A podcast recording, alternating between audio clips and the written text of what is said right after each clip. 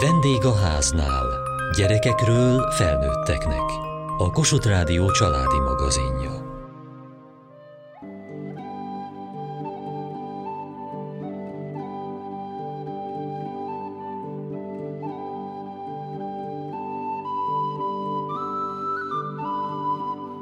Az ellentétek vonzák egymást, vagy hasonló a hasonlóval köt szívesebben párkapcsolatot. Hogyan legyünk egyszerre tudatosak és spontánok? Képesek vagyunk-e az értelemre is hallgatni, miközben érzelmeinket követjük? A párkapcsolatok mintázataiba dr. Hammer Zsuzsa családterapeuta kalauzol bennünket. Mi volt az a helyzet, vagy az, amit érzékelt, amikor úgy érezte, hogy egy komolyabb önismereti munkába fogna? Tulajdonképpen a gyermekem születése. Az volt az, ami elindította bennem egész komolyan azt, hogy kezdjünk el ezzel foglalkozni. Először könyveket olvastam, aztán azt gondoltam, hogy jó lenne egyéni terápiába is járni, és aztán történt egy a munkám, vagy a pályafutásom során egy nagyon szerencsés momentum, amikor az az ötlet felmerült, hogy elvégezzem a mentálhigiénét, és hát gyakorlatilag ez úgy szoktam mondani viccesen, az életemet mentette meg, de hogy tényleg nagyon komoly változásokat okozott az életemben, amitől szerencsésen teljesen máshogy tudtam ránézni a saját folyamataimra és a kapcsolataimra ott az anyaságában a gyermeke születésekor miket érzékelt, amit nem tudom, feszültségnek érzékelt, vagy úgy érezte, hogy ebben jó lenne valami támogatás? Én elég mély belátó képességgel rendelkezem, és valahogy mindig úgy gondolkoztam magamról, hogy, hogy én azért úgy tehetek arról, ami történik körülöttem. Hát, hogy van, van felelősségem azon, hogy, hogy mégis ami úgy kijön belőlem, az ugye milyen hatása van a környezetemre. És én akkor úgy gondolkoztam, hogy én magamon nagyon sokat szeretnék változtatni ahhoz, hogy mind a férjemmel, mind a gyermekemmel nem egy destruktív, hanem egy konstruktív kapcsolat tudjon kialakulni. Ez volt azt hiszem, hogy ha jól emlékszem, az igazi kiindult kiváltók. Mi volt nehéz? Nagyon nehezen tudtam eldönteni, hogy, hogy a kapcsolat, a körülmény vagy a belső szorongás okozza nehézséget, de hogy ugye azóta erről tanultunk is, és természetesen tapasztaltam is, hogy a belső félelmeink, szorongásaink határozzák meg aztán ugye egyrészt a reakciónkat, másrészt meg azt a szemszöget, ahogy ránézünk a kapcsolatunkra. Nekem az volt a nehézségem, hogy tele voltam félelmekkel, szorongással, és hogy nem úgy láttam a férjemet, a maga valójában nem értettem az ő reakcióit, nem is tudtam igazából ráfigyelni, mert hogy már eleve ilyen feltételezéseim voltak, vagy prekoncepcióim, hogy akkor ő mit gondolhat, ő miért így reagál rám, és ebből aztán elég nehéz érzésekkel teli szituációk tudtak kikerekedni. Minden esetre a legfontosabb, hogy hogyan veszem a másikat figyelembe. Tehát, hogy mennyire tudok úgy tekinteni rá, és ugye nyilván itt az együttműködés az a, a partner részéről nagyon fontos, hogy ez egy kicsit valahogy úgy gördülékenyebben és egészségesebben tudjon fejlődni mind a két kapcsolatom. Nekem ez volt fókuszban.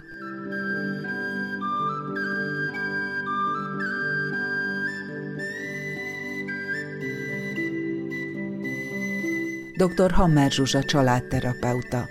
Bóvennek a nevét akartam említeni, ő egy analitikus családterapeuta volt, aki sajnos azt a megfigyelést írta le, és ezt én igazolni tudom a munkám során, akikkel találkozom párokkal, családokkal, hogy általában úgy házasodnak az emberek, hogy körülbelül az azonos személyiség érettségű szinten lévő emberek házasodnak össze, illetve maradnak együtt tartósan. Tehát két éretlen személyiségű ember tartósabban együtt tud maradni, mint egy érett személyiségű és egy éretlen személyiségű, mert egy idő után az érett személyiségű ember, akinek az identitása már mondjuk ki van bontakoztatva, ismeri önmagát, a kötődése biztonságos, nem tudja tartósan elviselni a bizonytalan kötődésű embernek a működésmódját, kivéve akkor, ha a bizonytalan kötődésű ember elmegy és segítséget kér, és akkor egy önfejlődésen keresztül ő is valahogy megtanul biztonságosabban működni. És ez ugyanaz, amit te te is kérdeztél, hogy sajnos a hasonló a hasonlóval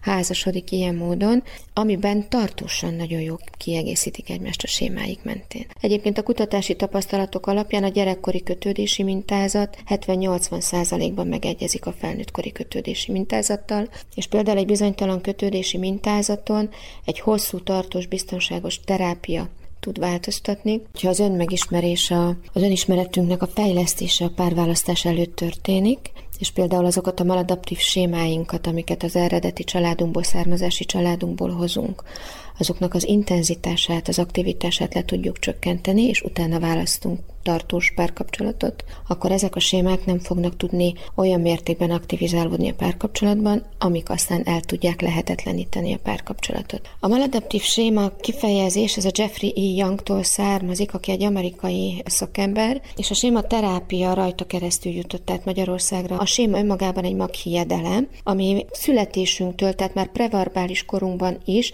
elkezd beépülni a gondolkodásunkba és a kognitív struktúránkba, élmények, érzelmek, emlékek, gondolatok mentén, és ezek olyan maghiedelmek, amelyek aztán egész életünkben működtetnek bennünket.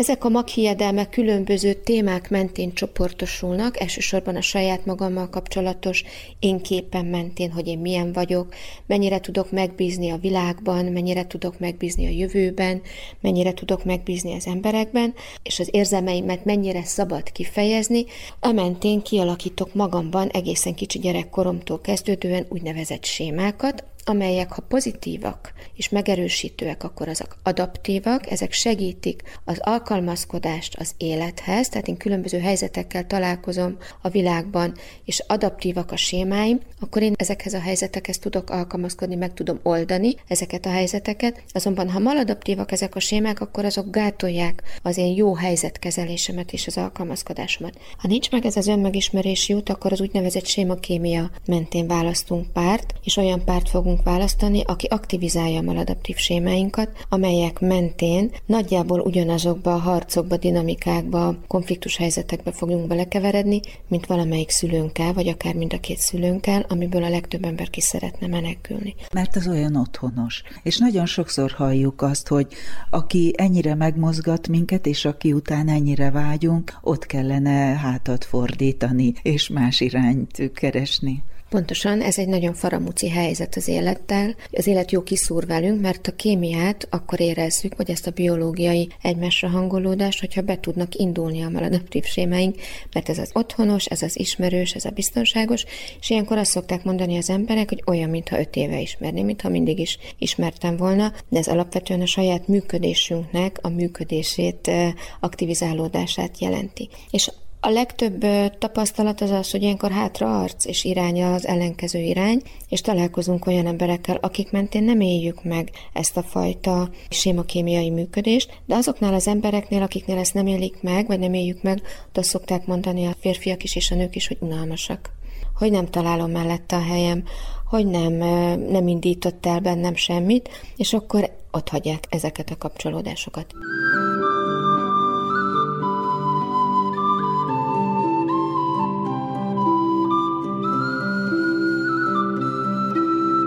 Illetve, ami még meg szokott jelenni dilemmaként, hogy az eszemre vagy az érzéseimre hallgassak. Hogy az értelem vagy az érzelem irányítson a tartós párválasztásnál, és abban az esetben, amikor nem indul el a kémia, és a séma kémia nem működtet bennünket, akkor természetesen az eszünkre hallgatás irányítaná a párkapcsolatot, akkor indul el az érzelem, vagy akkor aktivizálódnak azok az érzések, amik olyan ösztönösen, automatikusan fenntartanák a párkapcsolatot, amikor sajnos a maladaptív sémáink aktivizálódnak. Abban a párkapcsolatban, és minél több maladaptív séma aktivizálódik, annál szűrtebben, annál szubjektívebben látjuk a valóságot, amire csak jó sok idő után jönnek rá párok, amikor már a játszmák annyira ellehetetlenítik az őszinte kommunikációt a két fél között. Amikor erre már rájönnek, akkor már sokszor sok-sok évet töltenek együtt, gyerekek születnek, vagyonközösséget alakítanak ki, és akkor baj van.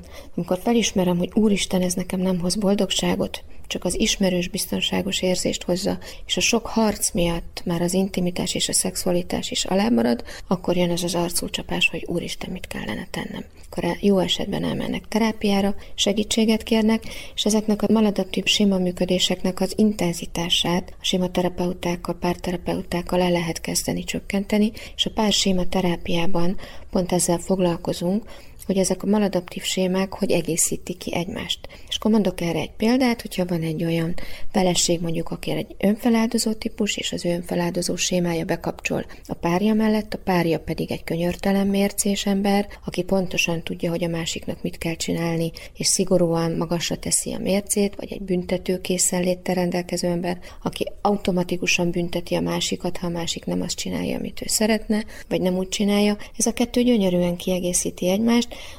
mert az ön feláldozó annál inkább ki akarja elégíteni a párjának az igényét, minél inkább azt éli meg, hogy ő nem elég jó, és a másiknak szüksége lenne arra az érzésre, hogy ő irányíthat, és akkor ebben, mint kulcs az ár, két ember tökéletesen együttműködik. De amikor azt veszi észre az önfeláldozó, hogy elfáradt, hogy elege van, hogy nincs pozitív visszajelzés, hogy bármennyire is próbál a másikért tenni, és a másik ezt nem értékeli, és újra és újra csak elvár, vagy oda koppint a fejére, akkor belefárad. És akkor itt jönnek ezek a nehezebb időszakok, amiről már korábban is beszéltünk különböző adásokban, hogy amikor a gyerekek kirepülnek, és akkor rájön arra mondjuk a férfi vagy a nő, hogy az a fajta együttműködés, ami eddig kvázi kötelező volt, az most már nem kötelező, mert nincsenek olyan feladatok, ami mentén benne kell maradni ezekben a játszmákban, akkor jön az a felismerés, hogy nehezel kezdenünk kell valamit, és változtatni kell, mert ha ez így marad, én ezt nem bírom tovább. És ha én ezt nem tudom elérni, hogy az én változtatásomon keresztül a kapcsolat változzon, és a másik nem változtat, akkor nem vagyok jó helyen.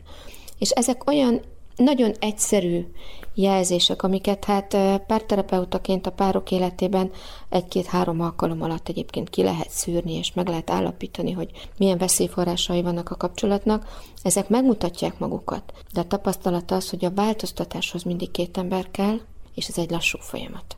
Tehát ez nem egy öt találkozás alatt egy terápiában, hogy ezeket a berögzött működésmódokat megváltoztatjuk. Ez van, hogy egy, másfél év, 20-22 találkozás, mire felismerjük ezeket, vagy ők felismerik, hogy nekik maguknak mit kell magukon változtatni, ahhoz, hogy a kapcsolat változzon.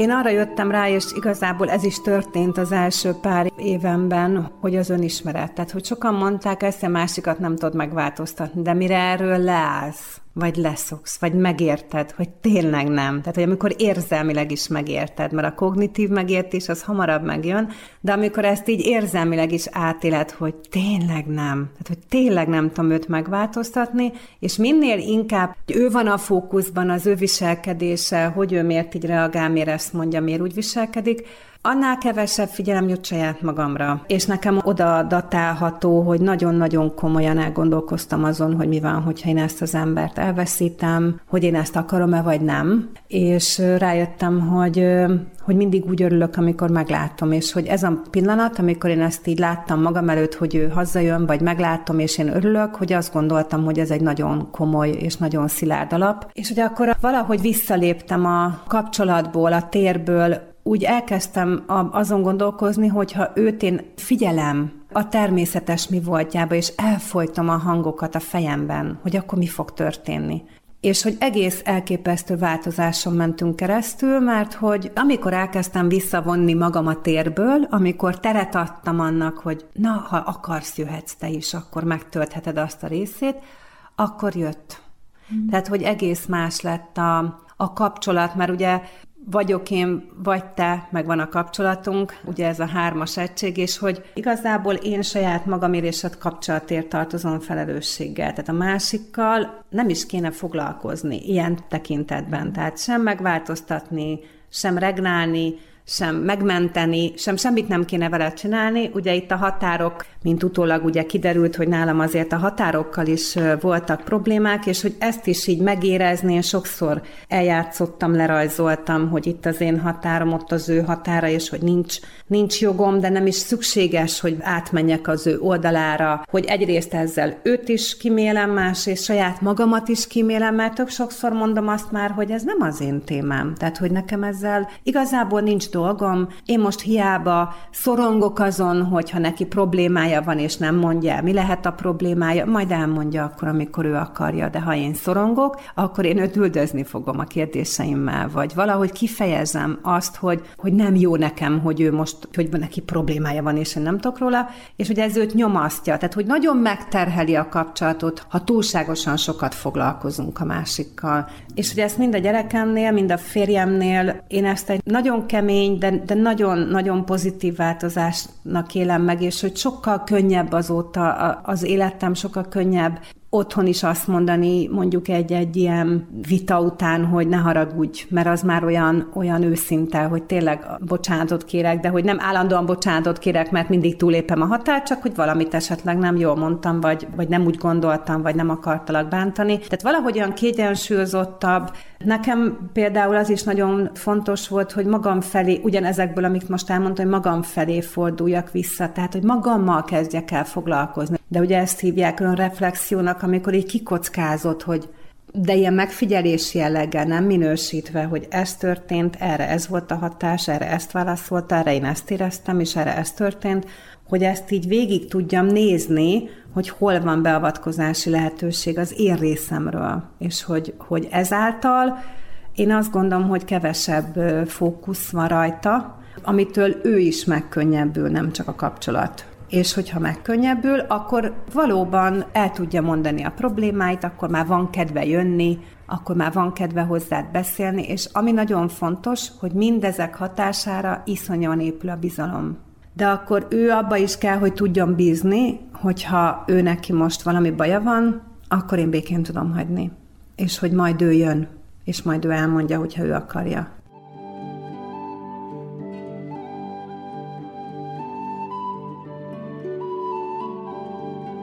Ugye van a párkapcsolatoknak egy olyan fejlődési fázisa, hogy szerelem, vonzalom, ami a mostani kutatások szerint maximum másfél-két évig tart, ez a teljesen vak rózsaszín köd, és amikor a sémakémia elindul, akkor az emberek ezt érzik. Amikor a vonzalomnak és a szerelemnek csökken ez az intenzív tudatmódosító ereje, ami sokszor ilyen kábítószer hatásához lehet hasonlítani, és ez a módosult tudatállapot kezd kitisztulni, és a valóságészlelés kezd tisztábbá válni, akkor azért felismerhető az, hogy ez az ember, akivel én összekötöttem az életemet, alapvetően nem olyan, mint amilyennek én megismertem, alapvetően pont úgy néz rám, mint az apám, vagy az anyám, pont olyan szorongónak, félősnek érzem magam mellette, mint ahogy gyerekkoromban éreztem magam az apám és az anyám mellett, és ez nekem nem jó, de ha addigra megszületnek a gyerekek, akkor azt a nem jót ő fölülírja valami másra, mondjuk a gyerekei szükségleteivel, és azt a rossz érzését valahová sajnos másfelé, például a gyerekei felé fogja továbbvinni. Szóval azt nem mondom, hogy ez egy idő után nem ismerődik fel, felismerődik, csak már akkor a kapcsolat mondjuk előre haladottabb állapotban van.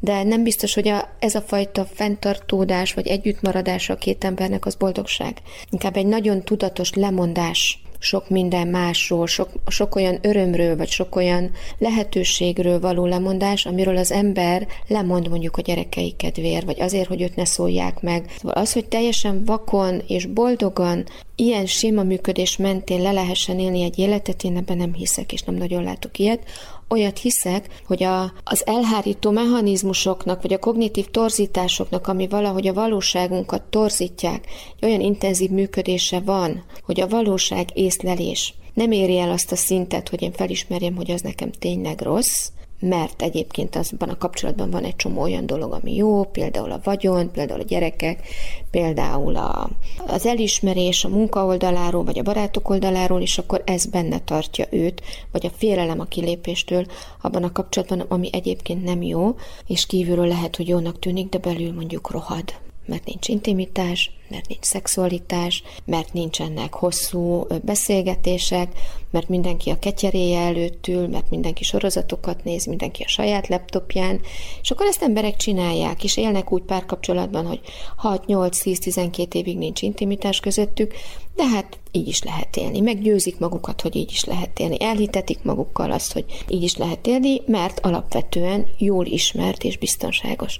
De nem minden boldogságos attól, hogy az biztonságos. Tehát az ismert működésmód nyújtotta biztonság, az nem ugyanaz, mint amire vágyunk hogy én biztonságban vagyok, mert elfogadnak, és mert én jónak élem meg magam a másik mellett. Ennek mi akkor a feltétele, hogy miket kell megtenni érte, vagy életben tartani folyamatosan az intimitást, a figyelmet, a nem tudom.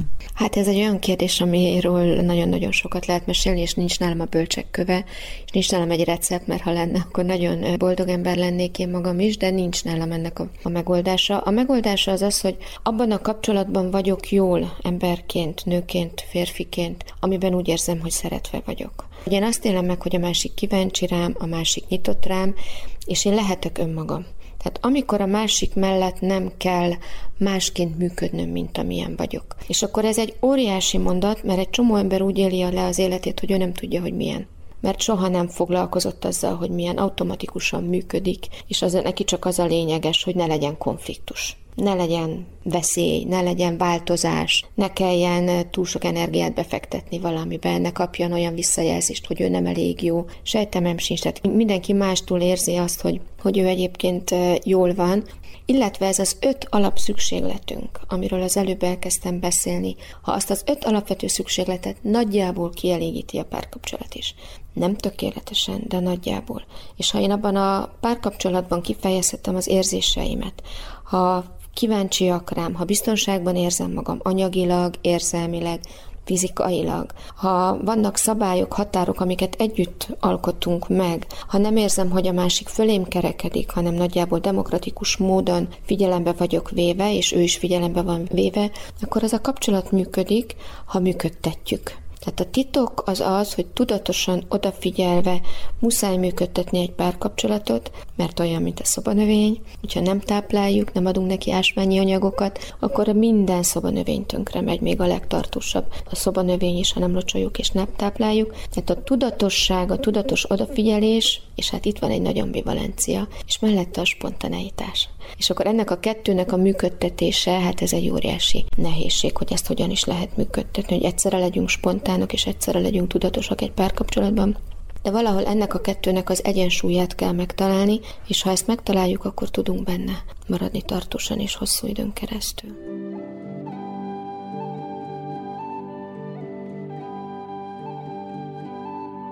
Sémáink működése a párkapcsolatban és az önismeret fontossága.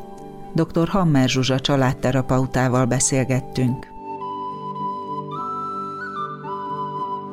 Kövessék műsorunkat podcaston, vagy keressék adásainkat a mediaclick.hu internetes oldalon. Várjuk leveleiket a vendégháznál kukac mtva.hu e-mail címen. Műsorunk témáiról a Kossuth Rádió Facebook oldalán is olvashatnak. Elhangzott a vendégháznál. A szerkesztő riporter Szendrei Edit, a gyártásvezető Mali Andrea, a felelős szerkesztő Hegyesi Gabriella.